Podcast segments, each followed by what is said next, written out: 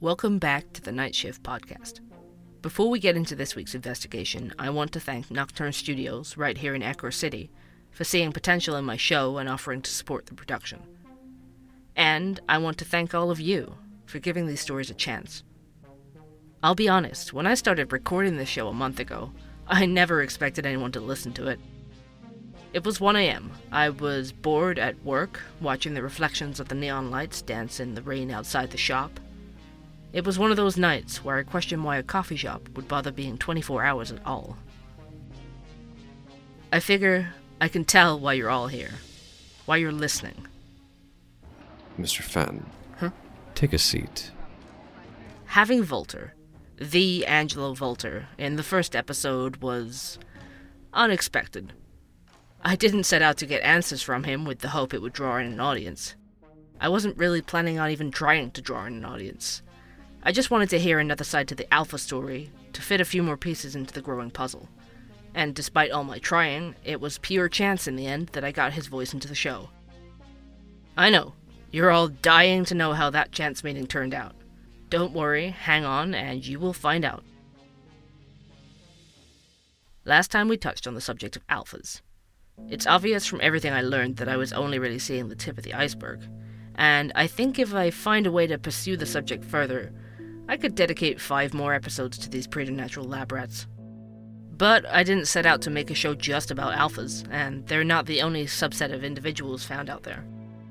There's people with arcane lineage, there's shades, even the mythical Valkyries. Today I want to focus on shades. A group of people found in Ecor, not only, but I've lived in the area my whole life and can't speak for other places, with tragically little research into their existence. How do they come into being? What is the reality behind the stigma of being a shade? And what's the truth behind the story of the controversial shade murderer Charles Delaney? All that and more coming up. My name is Sebastian Fen, and this is the Night Shift Podcast. Too short to get it all right. First time around,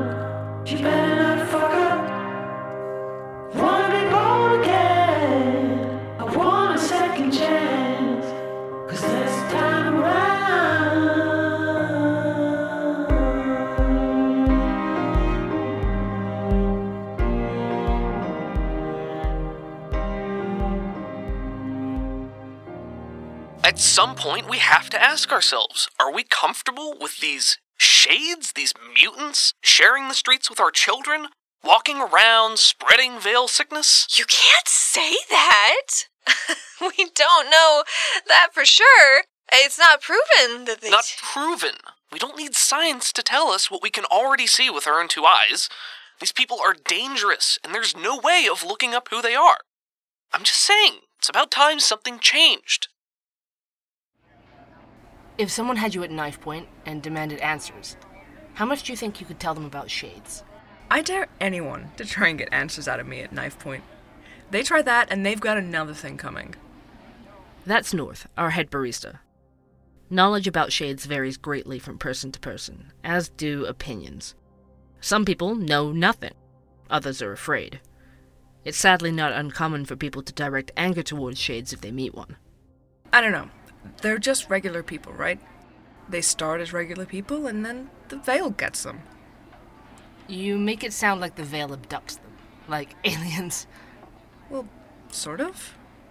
That's not quite how it works. It definitely involves contact with the veil in one way or another, but no one has ever proven exactly how this facilitates the physical mutations that shades go through. There's a lot we still don't know, just like we don't know a whole lot about the veil itself.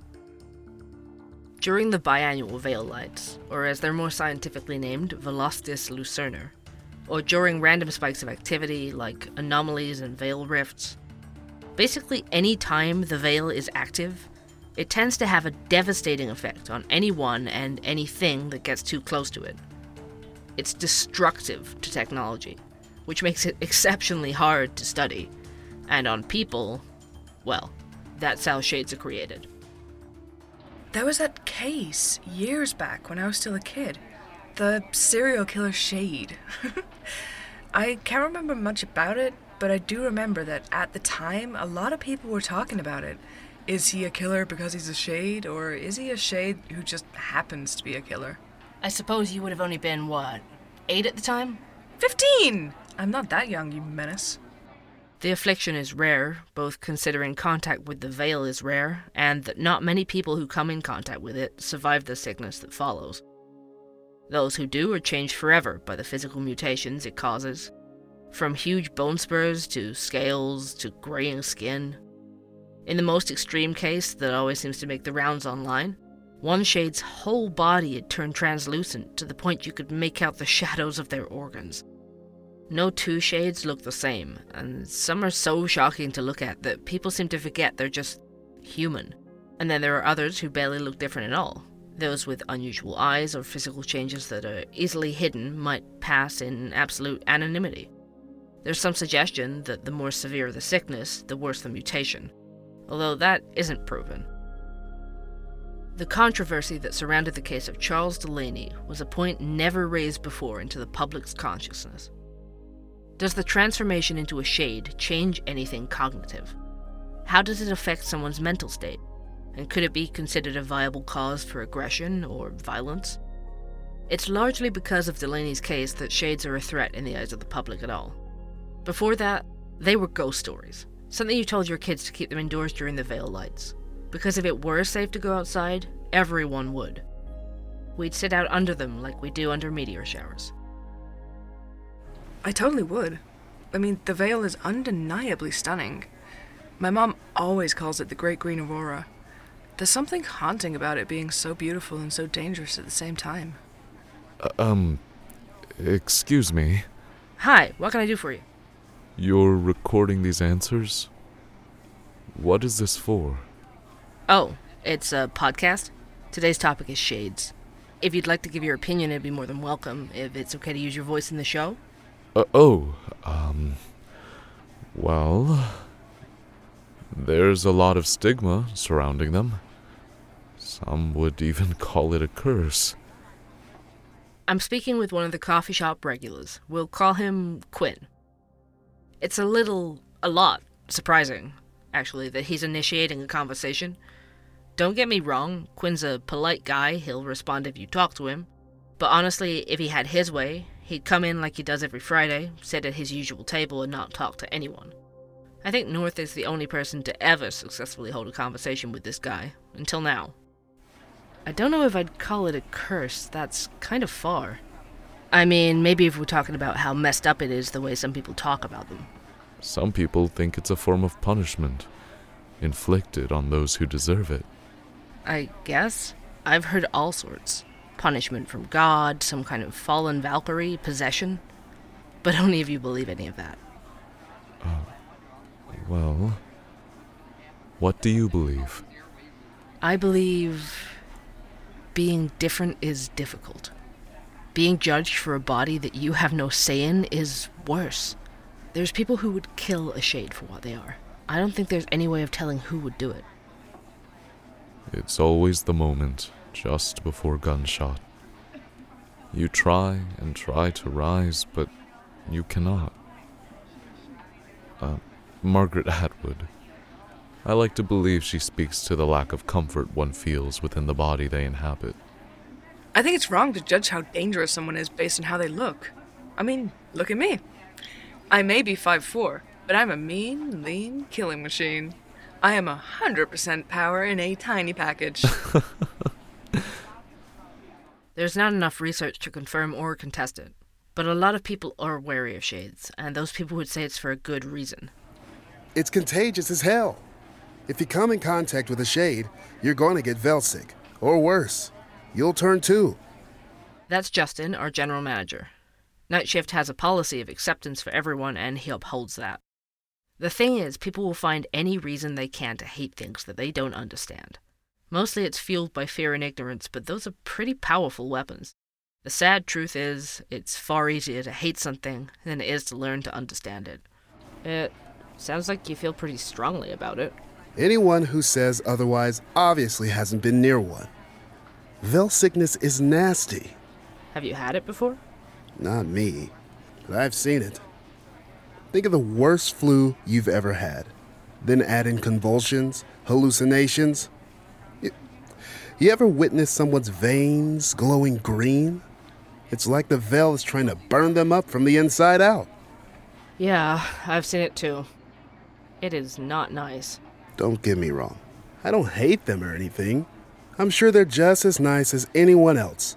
But it'd be more considerate if they could stay the hell away so they don't get anyone else sick. The little research that there is on them has identified the changes they experience as a rapid mutation of cells into, or at least the term that gets thrown around is, S cells. The mutations differ from person to person, but the cells are the same. Veil sickness occurs from a virus like microscopic strain, which is eradicated when the body fights back, just like it would against the common cold. In shades, the virus isn't eradicated, instead, mutating permanently into S cells. The stigma surrounding it tends to force shades into hiding, which is probably a large contributing factor in why there is so little research. Another is how few people are willing to get close. It's kind of sad, really. But what's really interesting is that this S cell mutation is not dissimilar to the changes someone goes through to become an alpha. The resulting cell structure isn't the same, but considering, leaning on Volta's interview about Alpha Prime here, the Alpha Serum alters the genetic makeup of a subject by creating additional cells. This so called evolution is just a nicer way of saying mutation. There doesn't seem to be much out there comparing the two, but I did find a research paper from back in 2007 entitled, brace yourself for this one, The Limitations of the Human Body Through Both Natural and Engineered Human Augmentation, from a man named Carl Yorkson. From what I could find, Mr. Yorkson does not have a doctorate, just a heavy interest in augmentation. There were several articles from the scientific community that seemed to share the sole purpose of discrediting Mr. Yorkson's research and sullying his name. But after several mind numbing hours listening to a lecture about his paper, I do think there is some merit to his discoveries, and to his commentary on shades. He presents an alternative opinion to any I've seen. Here's an excerpt from one of those. Since the death of magic, civilization too has mutated. It changed first from a society of arcana into one of industry out of necessity.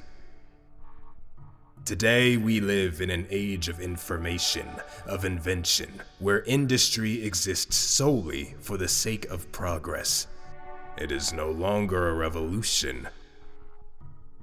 If we are to mutate again, if we stand any chance of evolving beyond today's society, we must embrace the revolutionary once more. Augmentation is the future. If the Alpha Serum is not within the grasp of ordinary people, we must consider the alternative natural evolution. Those touched by the veil.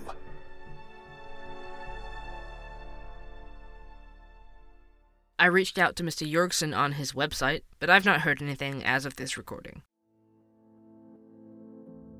But considering the similarities, and the idea that these cell mutations could be akin to human evolution, let's get back to last week's conversation with, as some of you are calling him, Dr. Sexy, Angelo Volta. I gave him the cliff notes of what I'd learned about the street drug Hunter that supposedly gives users temporary alpha powers. I'm mostly concerned about the danger a substance like this poses to the general community, and I admit I'm curious as to how it was created. I've been informed it's not unlike the concept of hysterical strength, except that's never been replicated in a lab, so. Not consistently. What? It hasn't been consistently replicated in a lab. Unless a result can be produced at a certain level of consistency, it cannot be called scientific fact. That doesn't mean it has never happened. Okay, fair enough. Is that what the process is behind the Alpha program? People have paid me for the privilege of asking that question. I think you know the answer. You can't divulge that. I cannot divulge that information. it was worth a try. And here's the thing I actually spoke to someone who was in the program. They told me about some of their experiences, and apparently, well, it didn't sound all that ethical. Is that right? Based on what they told me, yeah. What proof do you have that your source is genuine? I. just the merit of their word, I guess. Can you tell me their name? They've asked to be anonymous. I don't want to violate that trust. Shortly after Dr. Volta left the coffee shop, I got back in touch with Rogue Wolf. I asked him for some form of evidence to back up his claim of having been in the program, for the sake of being thorough, and whether I could discuss his case with someone off the record. Volta requested I reach out to him with anything else that I learned about Hunter. We spoke a while longer, and I pressed him with more questions, but there weren't many more answers he could give me. He was not as bad as I expected. Pretty standoffish, like every second of his time was more precious than a year of my life could ever be. I won't stretch to say that I like the guy, but I'll consider retracting my statement that he's the devil. Maybe. Honestly, though, I wouldn't be surprised to hear he sold his soul for his good looks. Most people, at least in Ecor, have seen this guy on television or in magazines. But in person, he's. Let's say it's not airbrushing. Dark hair, dark eyes, very tall. Granted, I'm only like 5'7, but he must be close to six 6'2, maybe taller. Even at that time of the evening, he was dressed to impress in a black three piece suit that fit like a glove somehow perfectly rugged and the most put together man I've ever seen at the same time. But looking good does not justify someone's actions. He might not have held me down and forced experimental science on me at the table, but the verdict is still out on whether there's a soul behind that self satisfied, strategic smile. His dogs are great, though. Apollo and Zeus. They're both Dobermans, and they're trained enough to respond to the tap of his foot. Not very professional of me, but I did beg to pet them. They're perfect. Okay, back to today's main story. This won't be the last we're hearing from Dr. Volta, so don't worry.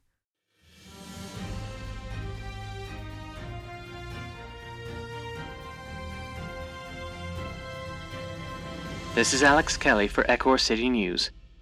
I'm here at the site where the arrest was made just five hours ago. The suspect has been identified as Charles Delaney, thought to be responsible for three horrifying deaths that have shaken the city in the last three months. Charles Delaney was a 53 year old bank associate from Gracefield, a large township in Ecor County on the other side of the lake. He was also a shade. Delaney was arrested on November 18, 2014, and later convicted for murder in the third degree for the killing of three victims, all of whom exhibited partial mutations and signs of veil sickness. To all who knew him, Delaney was a quiet and unassuming man. Charles? Um, yeah, he was boring. Too boring to be capable of anything like murder. They've definitely got the wrong guy. Delaney lived alone in a rented house close to the bank branch he worked in. He enjoyed fishing on the lake and a few beers with his colleagues on a Friday after work. He was perpetually single, living a simple life in a small lakeside township. Those who knew him claimed Charles to be distrustful of women. In part, this was due to a difficult relationship with his alcoholic mother, who had raised him and his younger sister between a series of motel rooms over the years. On March 27, 2014, around eight months before his arrest, Delaney's sister Mary was involved in a motor incident in which her car was struck by an out of control truck not far from Auger Power Station on the interstate. Unfortunately, she died at the scene. Delaney's colleagues cite him to have become more and more depressed through the months that followed, withdrawing from social activities and frequently missing work. By August, he stopped attending his shifts entirely.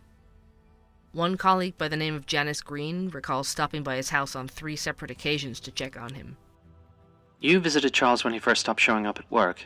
What was that like? Charles was a wreck. The first time I knocked, he wouldn't take the chain off the door. He spoke to me from inside, and all his curtains were drawn so it was dark. He told me he wasn't feeling well, and that he'd call the bank about it, so there was nothing for me to worry about. He didn't seem well, so I took his word for it, but something didn't feel right. And the times after that? The second time, there was no response at all. I looked through a gap in the curtains and I can see him moving around inside, pacing back and forth, but no matter how much I knocked, he wouldn't answer. The third time was about a month later. What happened on your third visit? I realized the door was unlocked, so I decided to just go in. I was really worried he'd done something to himself because no one had seen or heard from him in nearly a month. People at work were speculating whether he'd do something like that or not.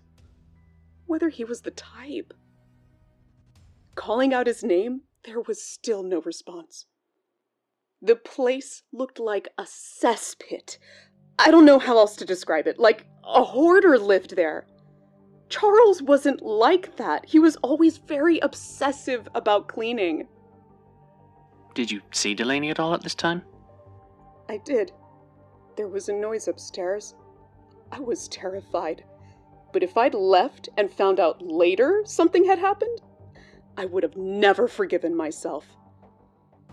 I was halfway up the stairs when I saw him. He looked like a monster. I thought I was looking at a demon. I left as quickly as I could. I only realized later, all those months he must have had the affliction. Delaney's mutations manifested as long thorn like protrusions that covered his face and arms. Looking at a picture of him, it's easy to see how his silhouette in the dark may not have looked human. In the five months between his sister's tragic death and Miss Green's final visit to his home, Charles Delaney had become a shade. He insisted that it had no correlation to the accusations of murder, which he denied throughout the trial until the last, when the defense attempted to reduce the sentence to manslaughter unsuccessfully. In the courtroom, Delaney was kept in a sealed plastic room to prevent the spread of veil sickness whilst he was on the defendant's stand. Here's a statement from him during the trial. I've been staying home since August. I get groceries delivered and they're left on the stoop. I I don't go out. Have, have you looked at me? I How could I go out to do anything, let alone to to kill someone? I mean, have you seen what I look like? But regardless of his claims to the contrary, there is no doubt that Delaney's transformation into a shade resulted in significant changes to his mental state. Delaney had been struggling with debt the previous year and had volunteered for a paid medical trial by Augur in early 2014 that included a psychological assessment. The results were released as evidence during the trial, and a secondary assessment was made for comparison. In just six months, Delaney's personality appeared to have done a 180. So, what happened between early March and November 2014 that turned a solitary, grieving bank teller into a convicted murderer? Was all of this really caused just by his sister's death? And if he was so adamantly denying the charges, is Delaney really responsible for the three deaths, or did the pieces add up wrong? Is it really possible that a sickness caused by the veil could turn someone into a cold blooded serial killer? Would you mind answering a few questions about serial killers, Dr. Feldman? Like, what are the common traits between them? And is it possible to identify when someone might become a psychopathic murderer? Should I be concerned that you've taken an interest in murderers? It's for the podcast. I see. Well, to start with, as much as it's thrown around, psychopathy is not a professional medical diagnosis. It is not included in the DSM and countless organizations, including those I belong to, avoid the term. The term distorts a complex set of issues. It problematically suggests that human behavior can be categorized as simply as good and evil. I'm speaking with Dr. Felix Feldman at South Point Psychiatrics. I've known him for more than a decade. If there's anyone who can shed some light on the science behind psychosis, it's Feldman. Serial killers are thought to be part of the spectrum of antisocial personality disorders. Is that right? You've done your research. As for common traits, serial killers can be broken down into the categories organized and disorganized. What's the difference? Organized killers historically have average to above average intelligence and are socially competent.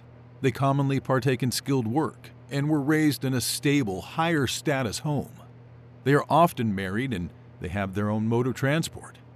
Their moods are controlled and they experience little change in mental state after committing a crime, usually moving their victims' bodies from the crime scene to hide elsewhere, and the targets are often strangers to the killer. What about disorganized killers? Disorganized killers exhibit the opposite traits below average intelligence, targeting people they know, killing spontaneously, and leaving the scene in disarray. They commonly come from low status homes with a history of harsh discipline or abuse, and they struggle with social situations. Usually they live alone, exhibit poor hygiene and housekeeping skills, and don't engage with romantic or sexual relationships. When they kill, their mood changes dramatically. Whilst there are indicators in childhood, it's not possible to predict when someone's behavior will evolve into the desire to kill. Commonly, serial killers commit violent acts as children, such as starting fires or hurting animals. Many wet the bed late into childhood and exhibit little empathy or fear. But others who exhibit these traits never express any violent desires in adulthood. There's something I find strange here. The three murders lean strongly towards what Dr. Feldman describes as an organized killer. Two of the three victims were strangers to Delaney, none of the bodies were found at the scene of the crime. In fact, the scene of the crime was never identified. Police speculated that Delaney had a secondary location outside of his home where he took his victims and killed them, but such a place was never found. Delaney himself exhibits the behaviors of a disorganized killer. Perhaps it's a small detail, but it's strange that it doesn't add up. The three victims of the Charles Delaney killings were not connected, but there were connecting factors between their deaths. All three victims shared partial mutations and lingering veil sickness, which was discovered post mortem, with an unidentified oil like substance in their lungs, unquestionably connecting the three murders. I reached out to Detective Jason Rowe at the Gracefield PD, a prominent figure involved with the case, to find out more. What can you tell me about the connections between the three victims? I read that they didn't know each other, that Delaney's choices in victims seemed random. That does seem to be the case. But all three victims shared some level of debt, as did Delaney himself. Although two of them lived in Ecor, not Gracefield where Delaney lived, all three banked with Crest, the bank he worked for. Would he have been able to access personal details through his position? Not everything. But it was evidence at the trial that he could have found their names, addresses, and emails that way. There's a lot you can find about someone once you have those details. I bet. You could probably set about doing anything with that information. Were there other similarities between the victims' profiles? All of them were single individuals, living alone, no particular connections to speak of. It's likely Delaney targeted lonely people, like himself. People no one was going to miss. But Delaney did know one of the victims, right? Kaylor Tanners? How did they know each other? Tanners worked at the bar where Charles would drink on Friday nights. The Fool House. It's a popular place here in Gracefield. Had they interacted much? Not as such. Delaney watched Tanners on multiple occasions whilst she was working. Uh, we found her personal diary while searching her home. She said she felt uncomfortable with the level of interest he showed in her. Kaylor Tanners was the last of Delaney's three victims. It was the discovery of her body that would eventually lead the police to Delaney's arrest. Tanners was found on the Gracefield shore of Lake Ecor, having floated up after coming loose from weights keeping her beneath the surface. In the end, it was the presence of Delaney's DNA in Tanner's home that saw him put behind bars for life. As a shade, Delaney was placed in an isolated security wing of Ecor County Penitentiary, where he couldn't pose a passive threat to other inmates or prison officers. So, you may ask, what's so controversial about this case? It seems cut and dry. It is evident to us that Delaney is a very troubled man, suffering from a deeply depressive state, struggling greatly with his transformation into a shade. We believe an inability to accept what he has become has led him to intentionally attempt to inflict his condition on others. It wouldn't be the first time we've seen something like this. The main question is Did Delaney's transformation simply influence the decision to kill, or was it fully responsible? Did becoming a Shade affect his cognition and give him violent tendencies? And if so, do Shades pose a threat to public safety?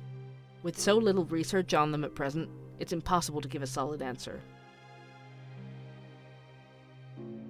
My personal opinion is that it's doubtful. I've met Shades before, and I can happily report that I walked away unscathed. I think it's far more likely that Delaney experienced some sort of breakdown after going through a series of traumatic events.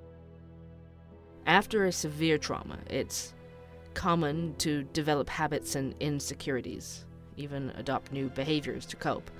Not everyone with trauma is going to commit acts of violence, but it is possible for it to manifest that way. However, something about the story is bugging me. Talk it through with me. What's not right about it? Okay, the timing of it is complicated with the murders and his transformation, so I've made a timeline. Ooh, look at you go, little detective. Hit me with it. Delaney's colleague Green made her first visit to his home 15 weeks before his arrest, which would be the first week of August. She says that the first time he kept the chain on and it was dark. She couldn't see his face. Right. So she couldn't say if he was a shade or not at that point. Yeah. However, the second time she visited was two weeks later. She says she looked through a gap in the curtains and saw him walking around inside. Delaney had already stopped turning up to his shifts at the bank at that point, but nothing in her statement implies she saw any sort of physical mutations on him. So he wasn't a shade yet? We don't know. The exact date of Delaney's transformation was never made public, if anyone knows when it was. Then a month later, Green enters Delaney's home and bam! Shade. That's about the third week of September. It could have taken all that time to fully mutate. Nate says he's seen veil sickness patients suffer for weeks. Right. Maybe he was already afflicted the first time she visited, but if he was, it took at least six weeks for him to transform. I don't get it. What's the issue then? Well, all Delaney's victims were partially mutated, right? But Kaylor Tanner's was only missing for two weeks. That's like a significant difference in the speed of mutation. And the first victim was found in early September. Before Delaney had mutated. Exactly. Doesn't that strike you as kind of weird? Definitely. But I mean, we don't know how any of it works, like you said.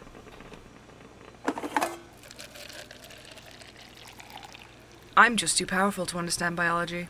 One of the pitfalls of being a god, I guess. Science crumbles under my gaze. How could I ever forget? I know, it's a lot for your mortal brain. Try not to hurt yourself thinking about it while I'm clearing tables. Cappuccino for Katie. I might not understand the science, but I know someone who will.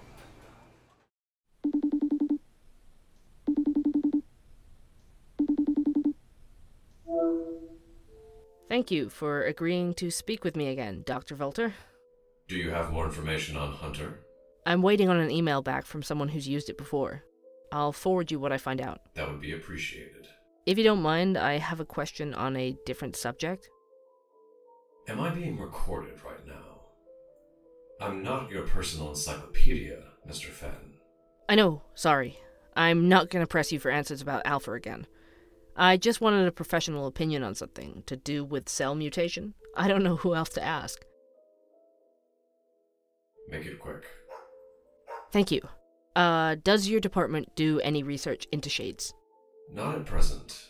That would be the responsibility of the Veil Research Department. Are they researching shades right now? It's a small department. Most of them are just rift chasers. Right. I don't know if you'll have an answer for me then, but my question was Is there any correlation between the speed of mutation in one subject and the mutation of a second subject infected by the first? Hmm. Speaking broadly, no matter the organism, mutation rates are never constant. They can differ even between different regions of the genome of a single species. However, mutations in intergenic DNA have a tendency to accumulate at a faster rate than mutations in DNA that is active in gene expression. That remains fairly universal across any form of genetic mutation, and I imagine the same for shades. I have no idea what you just said. that was um, another language, wasn't it? Physical mutations that result in traits we can see with just our eyes are slower than cellular level mutations. So, even if there's no solid research into it, it's likely that physical mutations in shades are secondary to actually becoming one. Someone could be a shade before it's obvious. In theory, yes. Is there any way to speed up the mutation in active DNA by force? In laboratory conditions, very likely. Outside of a controlled environment, it's down to whatever conditions the mutation occurs under.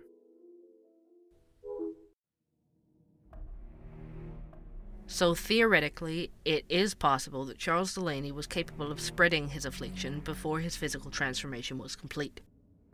And perhaps being sunk below the water of the lake provided the right conditions to accelerate the transformation of Kaler Tanners. However, it also seems less likely that he could spread it to his first victim and cause partial mutation in them before he himself had transformed. I don't have the answers. I don't really have much in the way of theories either, but I feel like we're missing pieces to fully understand what happened to the Delaney victims. I make no claim that Delaney is innocent, just that there is a chance of it. That someone set him up, or law enforcement saw him as an obvious answer. That their prejudices against shades blinded them to other possibilities. Maybe, and I know North would tell me I'm getting ridiculous here, but someone who wanted to raise prejudice against Shades could be behind the murders. The Charles Delaney case put people on edge across the continent. The question of how much of a threat Shades pose only really began to circulate after his arrest. It'd be an easy way to make it happen. Maybe we'll never know. As far as we know, it could happen to anyone. It could happen to you or your loved ones. You can stay inside during the veil lights all you like, but we don't know nearly enough about the veil to predict these so called anomalies. They could get you on your way home from work, on your lunch break, even in your sleep. The thing is, we have to accept that shades are out there. Fear is only going to cause a greater divide between us and these people who are at the basis level just affected by a condition that we don't understand. The lack of research into shades has to change if we're going to learn how to coexist. So the next time you see or hear about a shade, stop and think to yourself for a second. If it were me, how would I want to be treated? Thank you for listening to the Night Shift Podcast. Next time, we'll be exploring various unsolved cases of disappearances in Ecor City with North, who is probably more interested in true crime than they should be. Plus, an update on the drug hunter. And with any luck, I'll have heard back from Rogue Wolf, the ex alpha who is ready to spill all.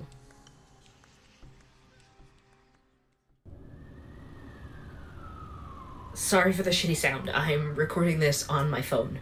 Uh, it's a piece of crap, but it'll do. I don't have time to re record everything else to fit this in. It is 3 a.m. I can't sleep, so I've been deep diving online and I found. I found something, I think.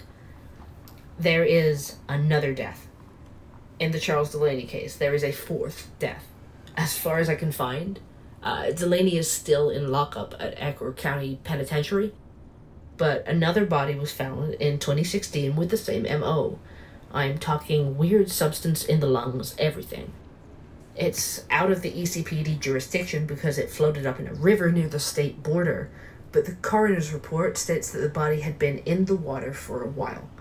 And don't ask me how I got the coroner's report, you know how internet deep dives can be. I've been looking up how fast bodies decompose in water, and there's variables. Where the water is running or cold, it can preserve a body longer, but not like two years longer. There's no way this person was killed before Delaney got locked up. What does this mean? It's gotta mean that he's innocent, right?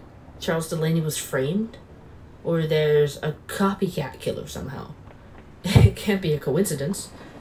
And why the hell didn't this make it into the news? I knew there was more to this story. I've got more digging. I've got more digging to do. I'll see what I can find out until next time.